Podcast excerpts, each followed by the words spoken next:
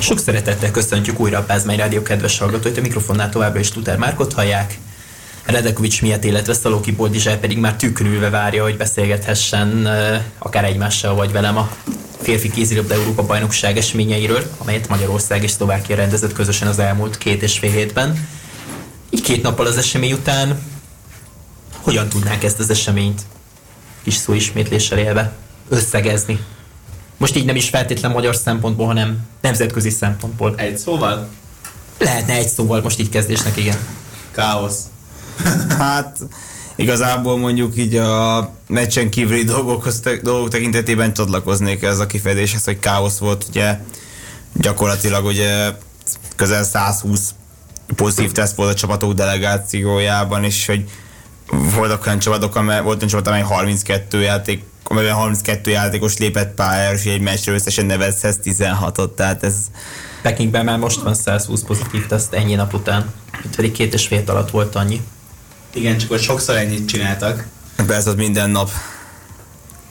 Hát... Pekingben már mind. Én mondjuk nem voltam kint a helyszínen, úgyhogy a helyszíni tapasztalatokkal le vagyok maradva tőletek, de így a hírek alapján hát egyébként azért nem... Többen véleményezték, hogy ez elég bizarr, amikor így a sportolókat tesztelik, meg mitelek, ott aztán bubarék, meg figyelj mindenre, majd a hotelba együtt reggelizel olyan szállodai vendégekkel, akiket igazából a kutya nem néz meg.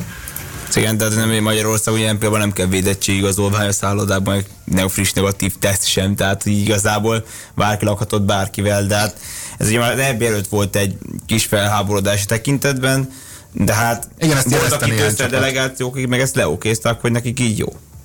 Hát nyilván ez is egy kétélű fegyver, de erről már évek óta lassan 2 éve kell, hogy beszélgessünk róla. Úgyhogy én most nem erről szeretnék, mert nem szeretnék ebben belemenni, csak kicsit ez szerintem például következetlen volt úgy az egészre nézve. Maguk a meccsek mondjuk szerintem olyan szempontból fenomenálisak voltak, hogy azért viszonylag kevés volt az ilyen sima meccs, és a legtöbb az tényleg ilyen igaz. Hát amúgy igen. Volt. Úgyhogy mind a végeredmény, mind az egész, tehát igazából nincs nagy különbség teljesítményben egy Európa bajnok, meg egy kiesett csapat között. Hát így igaz, ugye, hát most a 24-es mezőnyben, ha talán még 2 éve voltak is, akkor a különbségek, hát mostanra eléggé összesúszott a mezőny, és hát nagy tanulság az, hogy senkire sem szabad legyinteni. Sőt, talán még nagyobb, szerintem még kockáztatom, hogy egy EB az ilyen szempontból nehezebb mezőny, meg magasabb színvonal, mint egy VB. Sokkal. Csak utóbbira ugye nehezebb kijutni Európából. Igen, ezt mindenki elmondja, hogy nagyjából úgy néz ki a nehézségi fokozat így a kézilabdában, hogy a legkönnyebb megnyerni talán a VB-t, aztán az olimpiát, aztán az Európa-bajnokságot. Na hát igen. Igen, mert egy olimpián lehet akár, hogy csoportkörben 3 vereség után lehet visszaudlás, például legutóbb magyar női válogatott, ugye Tokióban ugye innen indult, de hát tényleg ott még csoport 4. helyzetjeként is még ugyanannyi eséllyel indulsz, ott a hátra a negyed döntő előtt, mint egy csoport első. Azért tényleg nem, hát akkor pontra játszanak, de azért itt tényleg a csoportkörben látszik, hogy egy vereség már nagyon sokba tud kerülni, és akkor pont nélkül mész tovább a középdöntőbe. Persze most tényleg az a új lebonyolítást meg kell szokni azért, tehát az biztos, hogy nagyon kevés volt igen a sima mérkőzés. Most azt mondanám, hogy azért, hogy mondjuk talán Litvánia, Bosznia-Hercegovina meg Ukrajnát éreztem azonnak, akik nagyon kilógtak volna lefelé, és úgy estek ki 0 ponttal, de hát őket sem szabad félvárról venni.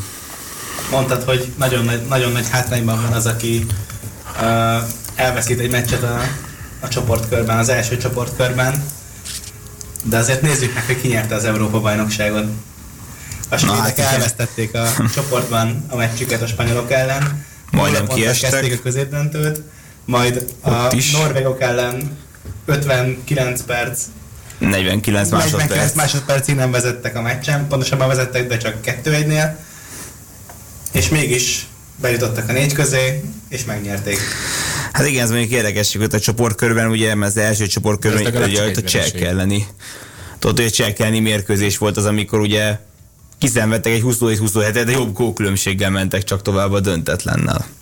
Így van. És ott középdöntőben is rezgett a léc.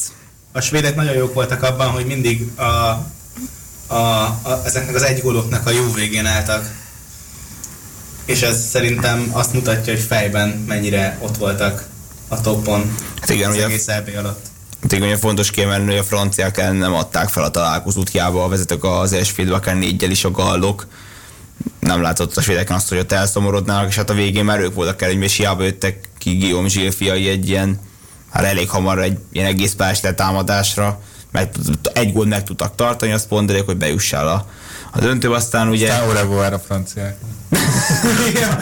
Ezt megfogalmazhattad volna miért akár másképpen is, de az szerintem a nyomdafesték nem tűrő kategóriába tartozik. Az jutott eszembe most így pont a svédekről egyébként, hogy ez tipikus példája annak, hogy tehát a sportban nem az számít, hogy mennyivel nyersz, hanem hogy nyersz vagy nem nyersz. Ez igazából a minimum volt, ami ugye a minimum mennyiséget megnyerték, amit kellett, és ez pont tökéletesen elég volt az EB-re. Egyébként ennél extrémebb példát csináltak már a VB-n, azt hiszem még a holland női válogatott, hogy 3 vereséggel sikerült valahogy megnyernie a VB-t, mert a egyenes kiesésben már nem veszítettek. De ilyen szempontból jól alakult, tehát nyilván más szempontból meg mondjuk érdekes lehet akár a spanyol szemszögből, hogy egyébként egy olyan csapat verte meg őket a döntőbe, amiket a csoportkörbe elvertek, de az ezek szerint nem számít, vagy hát egyértelműen nem számít. Ezt mi is tudjuk nagyon jól a 54-es svájci labdarúgó világbajnokság után. Hát vagy egyébként, de fordítva is vehetjük a 2000-es Sydney olimpián, meg ugye a vízilabda válogatott kapott ki a csoportkörbe, azt hiszem, és aztán meg a végén már aranyérmet nyertek, úgyhogy ez oda-vissza működik, és hát ilyen a sport, meg ilyen az, amikor ilyen több szintes, vagy hogy amikor sokat kell játszani egymás után, akkor nem egy számít.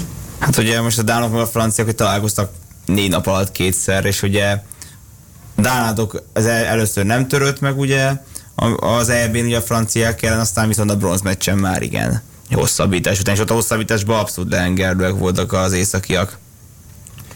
Így van, viszont azért azt is meg kell jegyezni, hogy azért néhány sima meccs volt a középdöntőben, így főleg a budapesti helyszínen azért volt egy pár olyan meccs, amire nem gondoltunk volna, hogy ennyire sima lesz, például a montenegrói horvát meccs, amire szerintem senki nem gondolt volna, hogy ennyire simán nyernek a montenegróiak. De szerintem mindenkit kárpótolt az utolsó 4-5 nap, amikor tulajdonképpen az utolsó fél percben sem tudtuk volna megmondani, hogy ki fogja nyerni azokat a meccseket. Például ugye hiába vezettek 2-vel a svédek az elődöntő vége előtt 50 másodperccel, mégis zicsere volt Fabregasnak a döntetlenél, bocsánat. A Palika meg aztán útját állta. És az 5. helyért zajló meccs volt szintén kemény, most pont úgy jött ki, hogy ugye legyen tétje, hogy bejusson a 4 közé ugye a címvédő és a jövő VB egyik rendezője, és akkor ugye 3 csapat jut ki erről az EB-ről oda, és így akkor az 5. helyért zajló meccsen dőlt el még egy hely, és hát ott mentek elő a norvégok, ugye Izland ellen döntetlennél, amikor aztán Sagosen eladta a labdát, és aztán egy üres kapu Gidzel maradt ki izlandi részről, tehát óriási dráma volt, és aztán hosszabbításban is csak 1 gól döntött, tehát így kapkodtam a fejemet, hogy akkor, hogy 5. helyért zajló meccs, hogy ez mi, így kezdődik a Final Weekend, mi lesz itt később, az elődöntőben.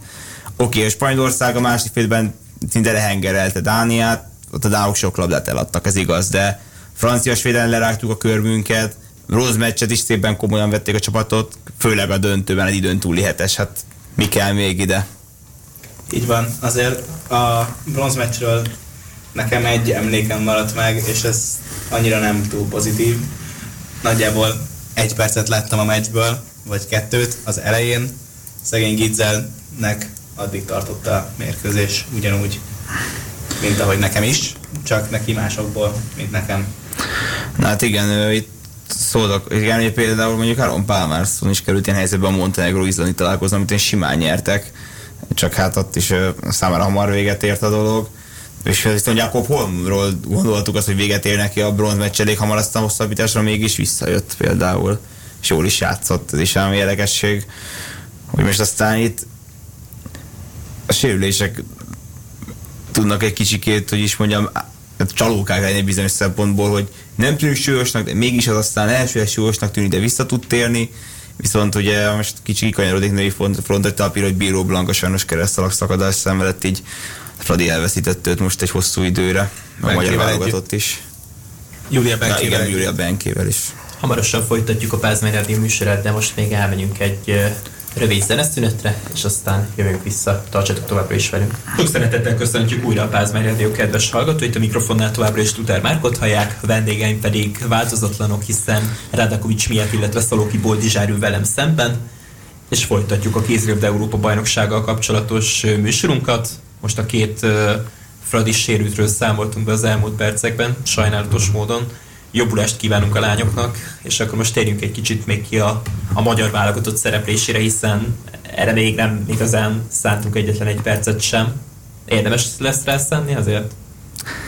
Hát, hogy is mondjam, nekem ez óriási csalódás volt.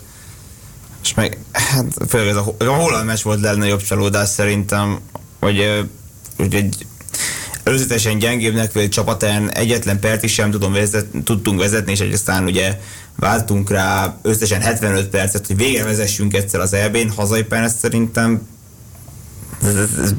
nem, hogy is mondjam, tehát ez próbálok olyan szót találni, hogy egyszerűen hihetetlen, átlag alatti, mit lehet erre mondani, nevetséges, nem tudok mit mondani erre, de hogy ez csúnya csalódás volt.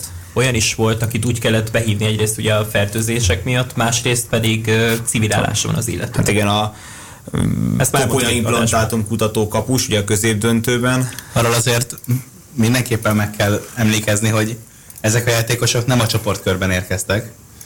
Tehát, hogy ez még a friss kerete volt a hollandoknak. Persze azért Luke Steins-szel. Csak azért persze ott van Luke Steins, akitek egy sztár irányító lett, vagy Skálszmisznek is látjuk, milyen keze van akár csak Danny Bájensnek, de ők olyanok voltak, mint a sose fáradnának el. És mi hiába cserélgettünk, talán nekünk bővebb volt a kispadunk, ott van egy sor, akik meg mindent is tudnak gyakorlatilag, és mint a 8 tüdejük lenne. Így van, én azért a magyar vállalatotról szeretnék minél kevesebbet beszélni, mert nagyon keveset láttam belőlük.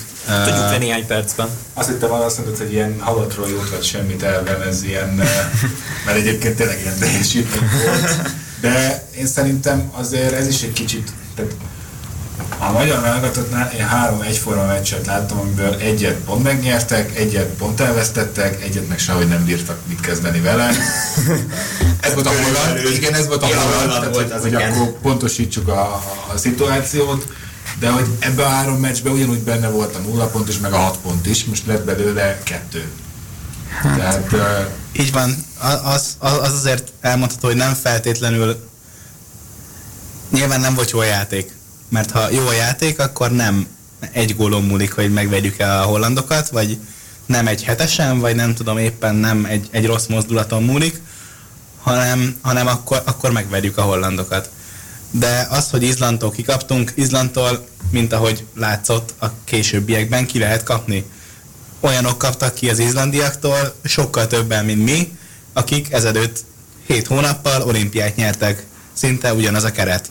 És 8-al kaptak ki az izlandiaktól. Úgyhogy Izlandtól ki lehet kapni, az, ami a hollandok ellen történt, arra kell magyarázatot találni. Ezt pedig szerintem bízzuk a szövetségre, illetve a szakmai stábra, mert hogy nem látunk bele abba, hogy mi történt a csapatnál, és valószínűleg ezt valahol ott kell keresni. Hát ugye Izland, ugye mint utaltál, végül is mondhatni, hogy egy rajci egy győzelmet aratott később a franciák ellen, de hát igen, tényleg a holland meccs volt, ami tényleg megmagyarázhatatlan volt, és azt ugye másnap reggel játszunk. Ez egyébként labdarúgásban is így volt annak idején, tehát ez érdekes párhuzamok. És hát ilyen Portugálián akár megnyerhettünk volna 10 perccel a végül is ezt a találkozót, és nem az utolsó másodpercben egy remek támadással, hogyha jobban figyelünk, és nem kezdünk el ész nélkül rohanni, meg ilyenek. Tehát ezt sértettem, hogy még ezek az ész nélküli rohanások. Értem én, hogy hazai pán vagyunk, ki kell szolgálni a közönséget, de akkor azon ne hozzuk már fel az ellenfelet hülye hibákkal. Tehát, hogy nem, azt éreztem, hogy a szakmai stáb egyszerűen pszichésen nem készítette volna fel ezt a csapatot, pedig 2019. júniusában azzal bíztam meg őket, hogy van 2,5 évetek, és erre a tornára rázzátok össze az együttes, itt legyünk jók. Hát láttuk, hogy sikerült éppen, eddig évben nem volt rossz a világverseny, volt a 3-ból ennek a szakmai stábnak, sokkal szerethetőbb volt a tavalyi VB csapat, meg a 2020-as EB-n látott is, hogy azért az, hogy valami szerethető, meg hogy valami jó, az nem feltétlenül ugyanaz. Jó, ugyanaz a csapat volt itt is a pályán, tehát ugyanúgy szeretni kéne a szurkolóknak. Persze, azt, aki most a pályán volt, mint aki akkor a pályán volt. Jó, azért azt tegyük hozzá, hogy a világbajnokságon is mennyivel könnyebb utunk volt, már a legjobb 8-ig, mint itt lett volna. Ez az, amit az előbb mondtam, hogy a világbajnokságon sokkal könnyebb akármit csinálni. Vagy akár egy olimpián, nyilván az más kérdés, hogy oda kijutni nehezebb, főleg Európából, vagy így akár egy VB-re is, erről már ugye beszéltetek. Úgyhogy szerintem itt nem kell vészharangokat kongatni, ez egy fiatal csapat. Még mindig. Azt, hogy most pont erre hegyeztük ki, nyilván hazai pályán rendezendő EB, nyilván erre hegyezzük ki az egészet, de lesz még ennek a válogatottnak olyan világversenye, ahol meg fogja örvendeztetni a magyar szurkolókat.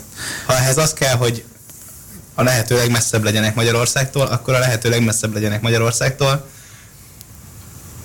De Japánban van egyszer valamikor. Volt 5 női VB 19-ben. Hát így igaz, ugye azért tényleg legyen így, hogy azért fél torna volt, és hogy tavaly láttuk, hogy Magyarországtól éppen messze Egyiptomban volt egy VB 5-e, most ugye lesz Lengyelországban, Svédországban egy VB, ahol Izraelt vagy Litvániát kell majd legyőznünk, hogy kiussunk, szerintem azt nem okozhat gondot, és az a Németországban 24-es EB, és szerintem ha ott lenne a csapat a Párizsi olimpián, ami tényleg nem lesz könnyű, akkor szerintem lehet ott majd akár lehet feleltetni egy ilyen kudarcot. És persze tudom, lehet én vagyok tehetetlen, elismerem, hogy én középdöntőben vártam a csapatot, akkor vettem egy jegyet, szerettem volna őket látni helyszínen, még eddig férfiakat nem láttam helyszínen, ezt igyekszem mindjárt bepótolni. Szóval... Hát ez van. De is szerintem amúgy simán, vagy nem azt mondom, hogy simán, de lehetett volna az, hogy pont felénk dől egy, hogyha az utolsó 3 percben nem lépünk tiszta zicserben a vonalra nem marad ki hetes, nem lövünk el félhelyzeteket, akkor... Most egy kérdésem van még hozzátok a magyar csapat kapcsán, aztán hagyhatjuk őket. Szerintetek a 20 000 ember, legalábbis az információk szerint, mennyire nyomhatta agyon a magyar csapatot? Hát ezek alapján eléggé szerintem, de most ha ahhoz beszéltünk, hogy a labdarúgók 60 000 ember előtt játszottak, és mondhatni 2 meccset, ugye itt Magyarországon és a franciákat nem sikerült megfricskázni, akkor persze tudom. Ott szerintem jobb, ott szerintem a labdarúgóknál szerintem többen átestek a halponton amúgy. Hát lehet, mint 16-os EB-n sokan, meg ugye többet fektettek a pszichés felkészítésre szerintem, mint itt. Itt azt is kellett volna, hogy egy pszichológus legyen a csapattal. Sokat beszéltünk arról, hogy még miért Boldi megszólalna a téma kapcsán, sokat beszéltünk arról, hogy kevés olyan csapat van, illetve kevés olyan torna volt az elmúlt években, ahol ennyi nézve előtt játszottak a magyar fiúk, illetve válogatottak, de majd mindjárt Boldérben lehet, hogy hozzátesz valamit. Nem csak a válogatottak, tudjuk, hogy ezek a játékosok nyilván azt a pár embert kivéve, aki már eljutott a klubcsapatával Kölnbe, nem játszott még ennyi néző előtt, ott sem játszottak egyébként ennyi néző előtt. Itt szerintem nem az lehet a probléma, hogy nem hogy a 20 000 néző, hanem az, hogy egy teljesen új csarnok, egy teljesen új környezet, és nem edzettek a mérkőzés előtt. Felteszem ebben a kérdést, az új környezetben. Miért? Nyilván nem nektek. Nem edzettek ebben az új környezetben, nem tudták, hogy mire számítsanak, nem tudtak. Tehát egy ekkora csarnok méreteiben is teljesen más, mint egy kisebb csarnok. És ezt lehetett látni az eladott labdáknál az első meccsen. Ez egyébként valószínűleg belejátszhatott abba, hogy ennyire szétszórtnak tűnt az egész válogatott. És most visszatérve még egy teljesen új irányból adat szeretnék ennek a beszélgetésnek adni. Mennyi lehetőséged volt most elsősorban megint csak felét fordulok belelátni a kulisszák mögé, hiszen én és te ugye ott dolgoztunk az Európa bajnokságon, nyilván különböző pozíciókban voltál, egyrészt Szegeden is voltál, beleláttál a budapesti meccsekbe is, miatt ugye néző volt, ezért most nem is őt kérdezem elsősorban, majd utána megkérdezem a hangulatról, hogy hogyan is élte meg azt a bizonyos középdöntős napot, amikor végül is nem adta el a jegyét és kilátogatott, hogy mennyire tudtál így az események kulisszái mögé belelátni. Azt mondtad, hogy a mérkőzéseket annyira nem követhetted figyelemmel, legalábbis magában a csarnokban. Így van, tulajdonképpen a meccsnézéseket cseréltem a szervezési folyamatokra, de nekem nagyon nagy élmény volt, hogy beleláthattam abba, hogy zajlik egy ekkora esemény. Az, hogy mennyi mindennek kell egyszerre a helyén lenni ahhoz, hogy minden jó legyen, mennyi kis banánhéj van, amin el lehet csúszni egy-egy szervezési folyamatban, mennyi olyan szituáció van, ami egyébként egy normális, asszertív kommunikációval simán elsimítható probléma. Ez igazából nagyrészt Szegeden volt, amiben beleláttam így jobban. A pesti helyszínen már annyira nem, de Szegeden mindenképpen, és nagyon, nagyon örültem neki, hogy Szegedre kerültem az első hétben. De ez nem a te választásod volt, gondolom. Azért volt ebben a saját választásom is. És miért szurkolóként miért volt átélni ezt az Európa-bajnokságot? Hát Szegedről ugye egy múltkori adásban meséltem, hogy ott is ez az 8 éves arénát szépen belakták a nagy részt a horvátok meg a szervek, az nagyon jó hangulatú meccs volt. Persze látszott, hogy a legjobban a horvátok tudnak megőrülni,